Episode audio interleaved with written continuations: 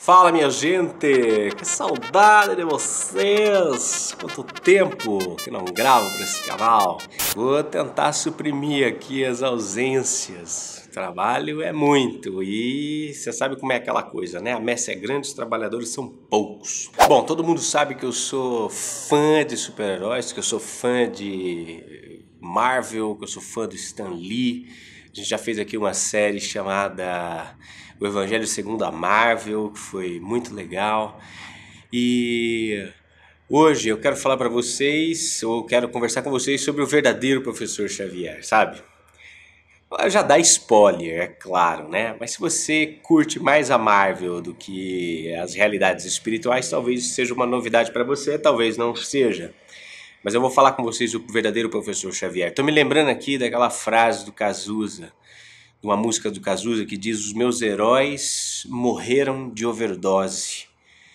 Os meus inimigos estão no poder. Cazuzinha, onde quer que você esteja, eu lamento por você ter escrito essa frase, saber que os seus heróis morreram de overdose, porque os meus heróis, eles manifestaram a mediunidade e ao fim das suas vidas terrestres, eles se tornaram entidades atuantes nesse planeta, nessa, nesse grande movimento de transformação. Bom, é isso que eu quero falar com vocês hoje. Eu quero falar sobre heróis que não morreram de overdose. Eu quero falar sobre heróis que, como Obi-Wan Kenobi, mestre do Anakin Skywalker e depois Luke Skywalker, num momento verdadeiro, eles souberam transpassar para uma outra dimensão onde os poderes físicos da realidade física já não os podia atingir. É isso aí, minha gente. Vem comigo, vem conhecer o verdadeiro professor Xavier.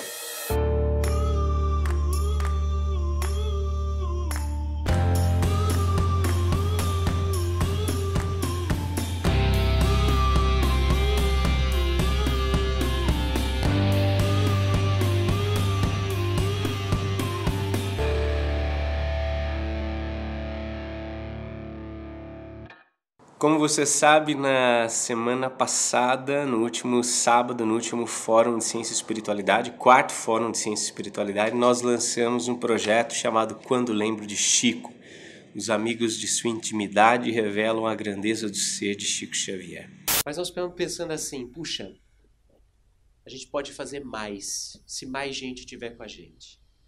E eu queria apresentar para vocês o nosso projeto para 2018 que é um ano que nós estipulamos ou definimos dentro do, do ciclo e dentro da Posat Filmes como o ano da mediunidade, como trabalho de integração entre ciência e espiritualidade. E por isso, esse ano, nós queremos lançar esse projeto aqui.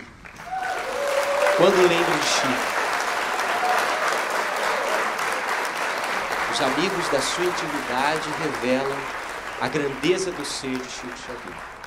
Bom, é impressionante assim os paralelos que você pode traçar entre Chico Xavier, médium brasileiro, e o professor Xavier, aquele cara da Marvel. Eu diria assim para você, olha, no mundo de hoje, e isso essa discussão, ela ela permeia as altas esferas de pensadores é, as altas esferas de planejamento estratégico do nosso país, da nossa nação. Ah, o Brasil é um país que está sem heróis, né? É, não há um herói, né? o povo tem medo até quando surge alguém que começa a ganhar vulto e que de repente, puxa, começa a fazer coisas que fazem sentido e aí você percebe ou em algum outro momento, puxa, a vida é, escura dessa pessoa vem à tona e cai toda aquela figura mítica do herói. Parece que é uma. Desde a Grécia Antiga, parece que há uma necessidade do povo, de maneira geral, de eleger heróis, eleger modelos, né? É, até é uma linguagem de cinema, né? A gente adota esse mito do herói como construção de história. Você pode perceber, toda história, todo filme muito bom assim de Hollywood tem esse processo, né? Quando você vai apresentar um herói, quem faz isso brilhantemente, na minha opinião, é uh, o Christopher Nolan, que fez aqueles três filmes da trilogia do Batman e contando a história do Batman. Depois ele fez o primeiro filme do Superman e depois, infelizmente, a DC Comics não, não envolveu mais os projetos, mas a, o, o, fato é que essa forma de contar a jornada de descoberta, as crises, as ansiedades, as, os, os momentos de, de completa uh, dicotomia com o meio em que vivem, né, que gera uma certa insatisfação e também uma certa ansiedade e misturada com uma certa angústia, porque ele se vê no meio, mas ele não se vê como parte desse meio, então ele começa a olhar para dentro de si, começa a perceber os seus potenciais e então ele descobre um jeito de atuar nesse meio onde ele está inserido para mudar esse meio que está inserido e aí ele começa, quando ele encontra esse propósito, quando ele encontra dentro de si o caminho que ele precisa trilhar para poder contribuir ou cooperar de forma ativa para a transformação desse meio, então unlock the power. Aí ele, ele, nossa, ele se realiza, ele se, ele se manifesta e aí ele passa inclusive a assumir controle daquelas propriedades que antes causavam angústia nele. Era um motivo de isolamento, era um motivo de questionamentos e tal. E ele passa a, a, no, no domínio de si, no domínio de si, no conhecimento de si, ele passa a manifestar esses poderes, esses superpoderes, não mais para, eh, não como uma forma reativa, ou não como uma forma de, de, de, vingança por ele ser diferente daquele meio, mas como uma forma de transformação, de atuar nesse meio de maneira que esse meio perceba que tem coisas erradas, que os heróis desse meio estão morrendo de overdose, que os inimigos estão no poder, mas espera, vamos mudar, né? Então, essa jornada, é, ela é muito curiosa. E eu percebo que ela dá traços de, de, de, de crises e coisas que nós vivemos dentro de nós, né? Quando a gente lança o projeto Quando Lembro de Chico, é justamente para chamar a atenção para a figura desse cara que estava aqui andando no nosso meio até alguns anos atrás, chamar a atenção para a figura dele, porque nós até contratamos um cartunista, um cara que trabalha aí com Marvel, com, com caras grandes, né? Faz trabalha profissionalmente com isso, porque nós queríamos uma, uma posição, uma pose de Chico, um retrato de Chico que fosse inédito e ao mesmo tempo um Chico olhando para o futuro, um Chico que não fosse aquele Chiquinho, é, sabe, antiguinho, um Chico que está lá no passado, né? Então a gente fala assim, ai mano, deixa o cara quieto, o cara já foi. Pô, não, o cara não foi, o cara continua aqui, vivo e atuante, né? E a gente queria de alguma forma que esse retrato olhasse para frente e, e, mostrasse um Chico que é na verdade um modelo, um, um, um protótipo, não no sentido de é, tentativas e erros ainda, mas é um, ele é um cidadão padrão, por assim dizer. Ele é, ele é um modelo viável, ele é um protótipo viável, um modelo viável de raça humana, né? baseado em Jesus, que é o modelo supremo né? É um espírito de luz que se veste dessa carne, que se veste desse corpo humano e nos mostra tudo que é possível fazer com esse corpo humano. Cara, isso é extraordinário, o, o, o showroom de humanidade que Jesus demonstra. Mas a, história transforma Jesus num Deus. E, e qual o problema da história transformar Jesus num Deus? A, o problema é que ele fica inalcançável, ele fica num Olimpo. Então, nós somos aqui os réis mortais, né, abandonados nesse, nesse planeta de trevas, de guerras e de sangue, e, e Jesus fica lá, no Olimpo. Então, ele desce até nós, mas volta. Ou seja, ele continua inalcançável, inatingível. E a história transforma Jesus nesse Deus pela carência que nós temos de herói. Mas veja, o verdadeiro heroísmo de Jesus é justamente descer, pisar o nosso chão, vestir a nossa carne, se misturar com o lixo dessa humanidade para demonstrar tudo que o nosso corpo já é capaz de fazer tudo que a nossa mente já é capaz de fazer, tudo que o nosso, o nosso mecanismo orgânico, por assim dizer, já é capaz de fazer. E ele diz: olha, se vocês tiverem. Uma, já viu um grão de mostarda? Peraí, peraí. Olha só. Eu sou todo dado a, a gourmetizar as coisas aqui em casa. Tá vendo isso aqui, ó? Isso aqui é um mostarda em grão. Tá vendo? Eu vou, eu vou pegar para vocês verem, que isso aqui é muito legal. Ó. Nossa, tentei pegar um, peguei dois. Mas tudo bem. Vou, vou tentar mostrar para vocês, ó. Isso aqui, ó. Tá vendo? Isso aqui, essa bolinha aqui, ó, no meu dedo. Isso aqui é um grão de mostarda. Oh. Olha só. Jesus falou que se a nossa fé fosse de um tamanho de um grão de mostarda, a gente ia mandar as montanhas pularem no mar e elas iam obedecer. Já parou para pensar? Que loucura! Ó, oh, imagina um tanto de fé desse aqui, então a gente move o universo. Quanto de energia não existe num grão de mostarda? Quanto de energia não está compactada aqui só nos átomos desse grão de mostarda? Imagina se a gente liberasse, como acontece numa, numa reação nuclear, por exemplo, onde se quebra o núcleo atômico, como aquelas bombas de Hiroshima e Nagasaki. Imagina quanto de energia tem no seu corpo, nos átomos do seu corpo. Ele vem e diz: Olha, tudo que eu faço vocês vão fazer e vão fazer coisas maiores. Cara, esse é o herói. O herói não é o cara que senta no trono e fica lá, ah, venham aqui, me adorem, me amem, gostem de mim, etc e tal. Não, é, é, o herói é esse cara que é o coach por excelência. Ele chega para despertar o nosso potencial, para despertar a nossa vocação, para dizer, cara, você pode. Yes, you can. Isso é heroísmo. Esses são os verdadeiros heróis. Esses são os verdadeiros heróis. Outro dia até vi uma.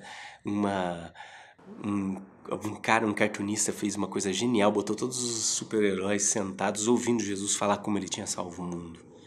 Né? Achei, nossa, achei aquilo brilhante, porque ele é o super-herói por excelência. Mas veja, quando a gente olha para Chico, uh, quando a gente olha para Jesus, a gente às vezes ainda esbarra nessa, nessa egrégora católica, nessa forma de pensar católico-cristã que colocou Cristo como um Deus inalcançável. E quando a gente olha para Chico, Chico que colabora com o Cristo, que colabora com Jesus, parece que Chico está mais perto da gente. Parece que Chico traz essa ideia de que o Cristo é um modelo a ser seguido e ele demonstra. Ele, como protótipo, mostra isso. Cara, aqui ó, dá para fazer. Ah, Juliano, mas o Chico era o Chico. Tá. E nós somos nós. Até quando nós vamos ficar terceirizando a responsabilidade, dizendo que fulano é fulano, ciclano é ciclano e nós? E a parte que nos cabe? Né? Cara, pensa, pensa bem, pensa bem. Pensa em Chico como o verdadeiro professor Xavier. Na ficção a gente tem assim, ó, os X-Men são o quê? São seres humanos cujo processo evolutivo deu um pequeno salto. O próprio Charles Xavier defende na sua tese de doutorado que de tempos em tempos a raça humana, o gênio humano dava um salto, e nesse salto ele se diferenciava em muito do, do, da outra raça, da raça que não havia dado um salto, ele se diferenciava muito e ele assumia, incorporava, começava a manifestar novas habilidades, etc tal. Então pensa nos X-Men. Os X-Men são esses caras que, entre aspas, no nosso tempo, hum, fica a dica, no nosso tempo, eles estão tendo um, o gene deles está tendo um salto e está de alguma forma destravando, destrancando, abrindo certos poderes desses caras. Poderes, obviamente, que estão ligados à sobrevivência deles. E aí uau, Hollywood inflaciona isso, fica super legal, porque afinal de contas o Stan Lee precisava vender gibi. Então, o cara que solta raio pela mão, é, tem visão de raio-x, aquece, é, congela, muda de forma, lê pensamentos, etc e tal. Esses são os X-Men. Agora, quando eles começam a entrar em contato com os poderes deles, é quase sempre traumático. É quase sempre um problema, porque eles são completamente diferentes do ambiente que os cerca. É como você pegar uma, uma lanterna de LED, colocar numa sala escura, quer dizer, tudo vai convergir, toda a atenção converge para aquele cara, porque ele é diferente de toda a treva que o cerca. E aí eles vão para uma escola que o Charles chama de superdotados, né? Onde eles vão treinar essas habilidades, onde eles vão conhecer a si mesmos, onde eles vão entrar em contato com as suas angústias, com as suas carências, com o seu senso de revolta, com os seus complexos de inferioridade, com as suas dicotomias, com as suas contradições. Eles vão entrar em contato com tudo isso, regados a muita filosofia, regados a muita ética, muita moralidade por parte do professor Xavier. E aí, com esse terreno, com essa base ética, com essa base filosófica, com essa básica moral, essa base moral, eles começam confiantemente a administrar os próprios poderes, a conhecer os próprios poderes a treinar os próprios poderes. Já não de forma desengonçada, sem propósito, mas eles enxergam. Primeiro, o Charles faz com que eles reconheçam o próprio propósito, a própria função, que não é de dominação, mas é de serviço à humanidade e depois ele dá o treinamento. Isso vai acontecendo ao mesmo tempo, né? Mas ele dá essa base, ele dá essa base para que aí a pessoa, nesse ciclo, é como um, uma gangorra, entendeu? Um pouco de filosofia, um pouco de treinamento dos poderes, um pouco de ética e um pouco de treinamento dos poderes, um pouco de moral, um pouco de treinamento dos poderes. E nisso há o desenvolvimento de um verdadeiro X-Men.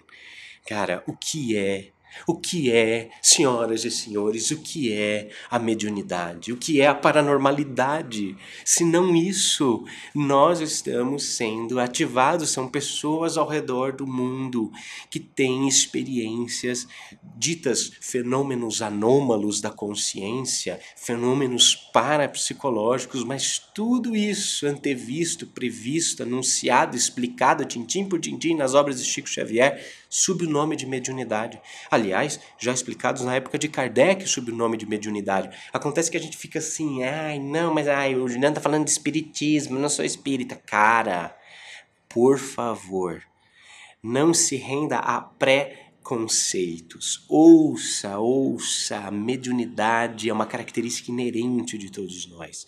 Essa possibilidade de contato com outras realidades de vida que não a essa realidade limitada que a gente vê com os nossos olhos.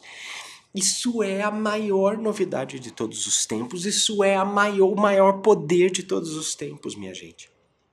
Pelo menos esta humanidade, nesse status, desde o início do seu, da sua peregrinação nessa terra, não viu isso. De forma, assim, não viu. Claro, foram, dados, foram, foram sendo dados sinais ao longo dos tempos. Mas veja, cara, está acontecendo agora. O fenômeno mediúnico está assim, ó, dominando o mundo, está passando por todo canto. Pessoas que nunca ouviram falar de Chico, nunca ouviram falar de Kardec, estão vivendo essa experiência de contato, de relação, de intercâmbio com outras realidades da matéria. Você pode pegar os pesquisadores europeus, saxãos, os pesquisadores de afterlife nos Estados Unidos, peguem os orientais, pega os africanos, pega os africanos, pega as tribos africanos, pega as tribos xamânicas. Mediunidade não é espiritismo, cara. Mediunidade é uma habilidade inerente ao nós, seres humanos. E essa habilidade foi, sim, muito bem explicada, decodificada, foi apresentado um dos seus viés mais bem estruturados através da obra espírita. Com certeza, não dá para negar, mas fora da obra espírita. A coisa muito grande. Então perceba, nós temos, vamos, vou puxar a sardinha pro meu lado. Por que fazer um filme de Chico Xavier? Por que fazer outro filme de Chico Xavier? Cara, porque ele é um protótipo prático. Ele é um modelo prático um modelo viável, um modelo do sujeito que estava aqui no nosso meio, cara, comia frango com quiabo. Você entendeu? Tomava Coca-Cola, vivia no meio dos pobres, morava ali, pelo Leopoldo Beraba. Tava aqui, era brasileiro, passaporte brasileiro, cara. Cara, ele é um modelo viável. Não é um Deus que desceu no meio de nós. Não, é um ser que está aqui conosco. Que decidiu ficar aqui no meio de nós. Demonstrando, reforçando o testemunho de Jesus, o testemunho daquilo que Jesus realmente é, do super-herói que Jesus realmente é. A escola de Charles Xavier, a escola para superdotados de Charles Xavier dos X-Men, é uma paródia do que é a escola de pensamento de Chico Xavier. A escola de pensamento dos espíritos ligados à família espiritual de Chico Xavier. Essa é a verdadeira escola para superdotados. Essa é, esses são os verdadeiros X-Men. Eu e você. A obra de Chico nos dá base filosófica, moral, ética, para que a gente faça o, despertar dessa força que existe dentro de nós, o despertar desse poder que existe dentro de nós. Por outro lado, os X-Men, no, seu processo evolutivo, a coisa acontece de saltos, né? Então, de tempos em tempos, defende lá a tese do Charles Xavier, que de tempos em tempos a raça humana dá saltos no seu DNA e aí faz esse release the power, esse esse unlock, esse despertar da força dentro das pessoas. Né? E aí surgem X-Men. Mas veja, esse sal, esses saltos, gente, tem um salto que a gente não pode ignorar, que é o salto da própria presença de Jesus no nosso meio. Olha, eu, cara, eu curto, curto aprendo com todos os vieses, mas dificilmente eu me convenço de que houve um salto maior do que a presença de Jesus no meio de nós. Por quê? Cara, porque se você considerar que ele é um espírito puro, perfeito, imagina o tamanho da luz desse cara. Imagina o tamanho da evolução desse cara. Mergulhando na nossa carne. Para isso, nossa, ele deve ter se reduzido muito, ou uma, uma fração dele deve ter encarnado é, usando esse corpo. Mas veja, veja só, ele vem para mostrar o salto. Ele vem para mostrar, ó, esse corpinho de vocês pode fazer tudo isso. É a mesma coisa assim, ó. Imagina o, o Lewis Hamilton, tá? Piloto de Fórmula 1, lá, o inglês, pá, vive emplacando título. E eu, Juliano. Imagina nós dois é, dentro de um Fusquinha, né? Fusquinha. É limitado, né? O cara anda com uma Ferrari, com nossa, nem sei qual é o carro do Lewis Hamilton. Eu tô aqui tentando, tentando ser cool e na verdade não acompanho nada disso. Mas pensa o seguinte: pensa um piloto de Fórmula 1 como Lewis Hamilton e pensa no Juliano Posati, os dois dentro de um Fusquinha. Cara, se a gente apostar uma corrida, é óbvio que o Hamilton vai ganhar de mim. É óbvio. Ele manja. Ele manja do controle, ele manja da marcha, ele manja da aceleração, do freio, do momento de frear, do momento de fazer a curva, do momento de usar o, a força cinética do carro. Ele, ele manja daquilo. Mas, cara, é o mesmo Fusca, é o mesmo combustível. Qual é a diferença? É o piloto. Então, veja, ele está demonstrando, cara, dá uma olhada tudo que você pode fazer com esse Fusquinha que você tem. Isso é o salto. Isso é o salto de Jesus. Mas tem uma diferença brutal entre essa paródia dos X-Men e a mediunidade, as pessoas que estão despertas nos dias de hoje. A diferença é a seguinte: os X-Men começam a, são chamados à guerra porque uma parte deles resolve começar a lutar, lutar, lutar, lutar e a, fica uma briga constante, uma guerra, uma disputa constante de poder para defender a humanidade, para ele tem uma visão, o Magneto tem outra visão. Eu confesso para vocês que às vezes eu gosto mais do Magneto do que do professor Xavier, mas abafa o caso. Enfim, belicidade. Belicidade é diferente do despertar da mediunidade. O despertar da mediunidade não leva à belicidade, ele leva à integração, ainda que nós tenhamos de fazer frente à atuação das trevas Veja, nós fazemos frente à atuação das trevas emanando luz, não entrando na mesma pancadaria, não entrando na belicidade, na guerra. Pega uma arma aí, nós somos do time do bem. Não, a gente não é o time do bem que está armado. A gente é o time que emana bem. E frente à emanação do bem, esse mal se dissolve, esse mal se desfaz, esse mal se dissipa. Esse mal se converte, esse mal se eleva à condição de bem.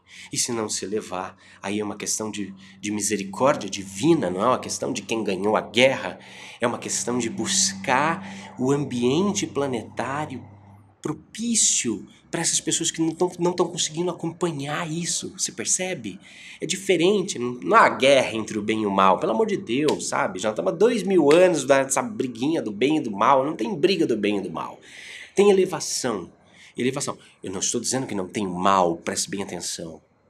O mal existe, o mal é atuante, o mal se irrita com a presença das trevas. Como uma pessoa que está dormindo, apagada no escuro, e você acende uma luz, ela vai se irritar a priori. Depois ela vai assumir a noção de si mesma. Ou ela vai se enfiar debaixo da coberta. Faz parte, faz parte, mas o nosso trabalho é iluminar, o nosso trabalho é emanar bem, emanar luz. E nessa emanação de bem e de luz, a nossa, o nosso caminho é de integração, não é de destruição, não é de guerra, não é de. Você percebe? São, são coisas dicotômicas. Não, não, tem, não tem guerra, não tem, não tem bem e mal. Não tem isso. Se é guerra, já é mal por si só. Não tem, não tem gente de bem envolvida com a guerra. Você entendeu? Guerra é uma palavra má por natureza. Porque é o oposto de integração, é o oposto de unidade, é o oposto de serviço é o oposto de concordância, é o oposto de, de fraternidade. Não, não dá para você usar guerra aí. Não dá, não dá. É emanação, é integração. O grande foco é integração. Esse, essa, esse é o trabalho de nós, os, os verdadeiros X-Men, do verdadeiro professor Xavier. E quando eu olho para o pro professor Xavier na, na, na paródia X-Men, a paródia da vida real, que é o X-Men, é o é impossível a gente não olhar para Chico. É impossível não olhar para ele. É impossível não perceber a grandeza, a magnitude da maestria com que ele esteve no nosso meio, ensinando essas coisas, demonstrando essas coisas. Agora, gente, a demonstração não encerra em si mesmo o propósito, não encerra em si mesmo a, a, o experimento. A demonstração é um modus operandi, é uma apresentação. Olha, mesma coisa assim, ó, você compra um, uma, uma, sei lá, uma máquina de fazer arroz, sabe essas panelinhas elétricas de fazer arroz, aí você vai num lugar, a loja te dá lá um workshop de como você fazer o arroz na tal da panela de arroz, que você pode fazer arroz, você pode fazer pão, etc e tal, né? Então aí você vai, Aí você senta lá no seu lugar e o, o, sujeito pega, bota a panela e bota o arroz, a água, os temperos e blá e mostra para você como é, que, como é que regula e o tempo e você espera e pum, aparece o arroz. Nossa, você fica maravilhado. Puxa vida, é só largar ali o arroz se faz e você pode deixar de um dia para o outro, coisa do tipo, você pode programar. Maravilha, você foi para o workshop, agora você já sabe usar a sua panela. Aí você volta para sua casa e fala assim: não, mas eu não preciso do fenômeno da panela. Hum. Agora eu vou guardar ela porque aqui a gente sempre fez panela na. Sempre fez arroz na panela, no fogo, né? Mas é bom saber que o fenômeno de, de a tecnológico dessa panela de arroz funciona. Ah, pelo amor de Deus. Comeu cocô, cara? Claro que não. Cara, o que, o que Jesus fez, o que Chico fez, foi demonstrar pra gente como usar uma tecnologia inerente ao nosso próprio organismo. é usar, é, é, foi demonstrar como é que funciona aqui o nosso, o nosso corpo, a nossa habilidade orgânica e psíquica, chamada mediunidade. Não é para você guardar no bolso a mediunidade. Ah, legal, funciona, né? Nossa, esse negócio de cura, olha, funciona, funciona esse negócio de materialização. Olha, esse negócio de mesa girante é legal. Ah, bom, beleza. Então agora tchau, guarda no bolso e vamos ficar só estudando filosofia, só estudando uh, moral e só estudando ética. Cara, não dá, não dá. We are X-Men.